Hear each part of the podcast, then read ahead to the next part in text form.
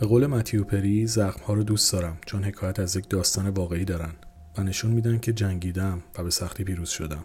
متیو پری نمونه کسی بود که افسردگی خودش رو پشت نقاب من حالم خوبه پنهان کرده بود. کاری که خیلی از ما انجام میدیم و به خاطر ترس از قضاوت دیگران تظاهر به خوب بودن حالمون می‌کنیم.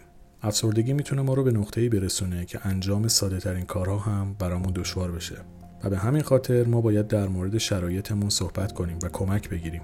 تا پشت چهره خندونمون از درد و فشار و رنج له و خورد نشیم. همین.